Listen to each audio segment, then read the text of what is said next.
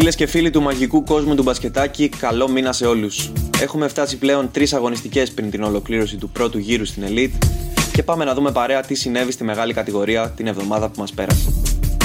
Η αυλαία της αγωνιστικής άνοιξε με το παραδοσιακό ντέρμπι ανάμεσα σε Λιμό και Στιφάδο, με την ομάδα της Καραφλής Οχιά να φτάνει πλέον τις τρεις διαδοχικές νίκες στο φετινό πρωτάθλημα και τις τέσσερις συνεχόμενες σε μεταξύ τους παιχνίδι.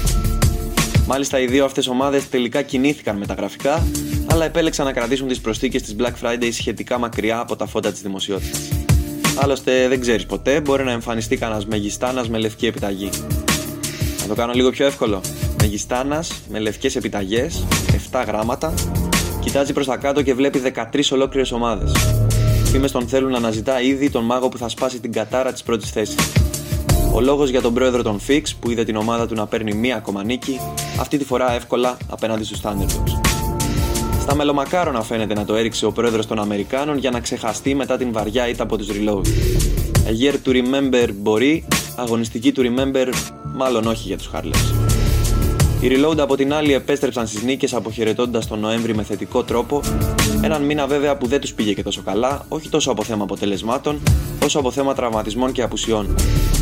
Ο Περιβολάρης πάντως έχει τον τρόπο να αντιστρέψει την κατάσταση και σίγουρα θα τον δούμε να ξανακινείται με τα γραφικά το προσεχές διάστημα. Σταθερά στην πρώτη τριάδα παραμένουν οι Wargamers που ξεπέρασαν δύσκολα το εμπόδιο των Brazers και ανέβηκαν στο 8-2 επιστρέφοντας άμεσα στις νίκες.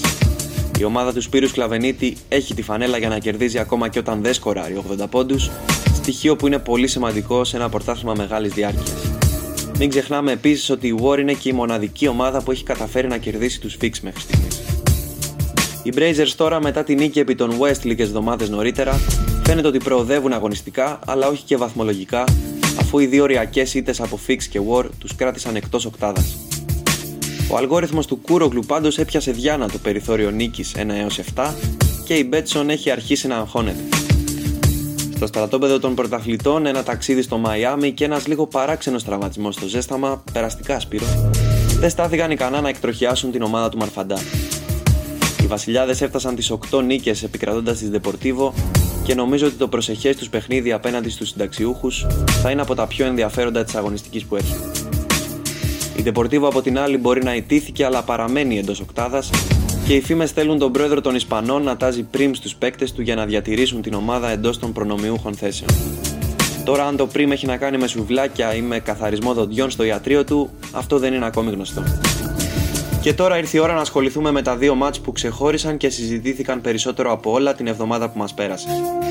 Παλιάγκουρα και Ριταϊρίζ, τι παράσταση ήταν αυτή που δώσατε. Σε ένα συγκλονιστικό μάτς ανάμεσα σε δύο ομάδες που έχουν συνηθίσει να μας προσφέρουν τέτοιες συγκινήσεις, οι πράσινοι ήταν αυτοί που πανηγύρισαν στο τέλος χάρη στο καλάθι του Καλογιάννη στην εκπνοή, αλλά και την εξαιρετική απόδοση των Κασκάνη και Αβανίδη.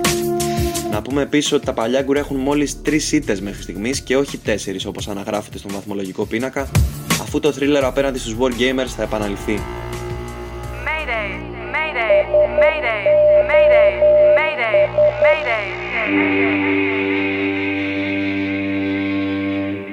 Είναι σου λέω πανικός.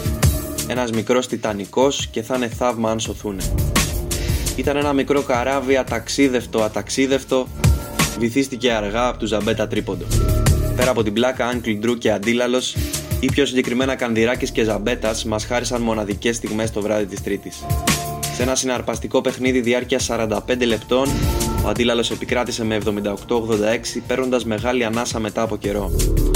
Ο γνωστός δημοσιογράφος της ΣΕΡΤ φαίνεται να βρίσκεται σε αναζήτηση ομάδας, ενώ μάλιστα κάτω από την επίμαχη συνέντευξη του έγιναν αρκετές προτάσεις, και επικρατέστερη φαίνεται να είναι αυτή του Λουκά Καραβασίλη από το Rebound League, καθώς η ομάδα του λέγεται Ναυάγια.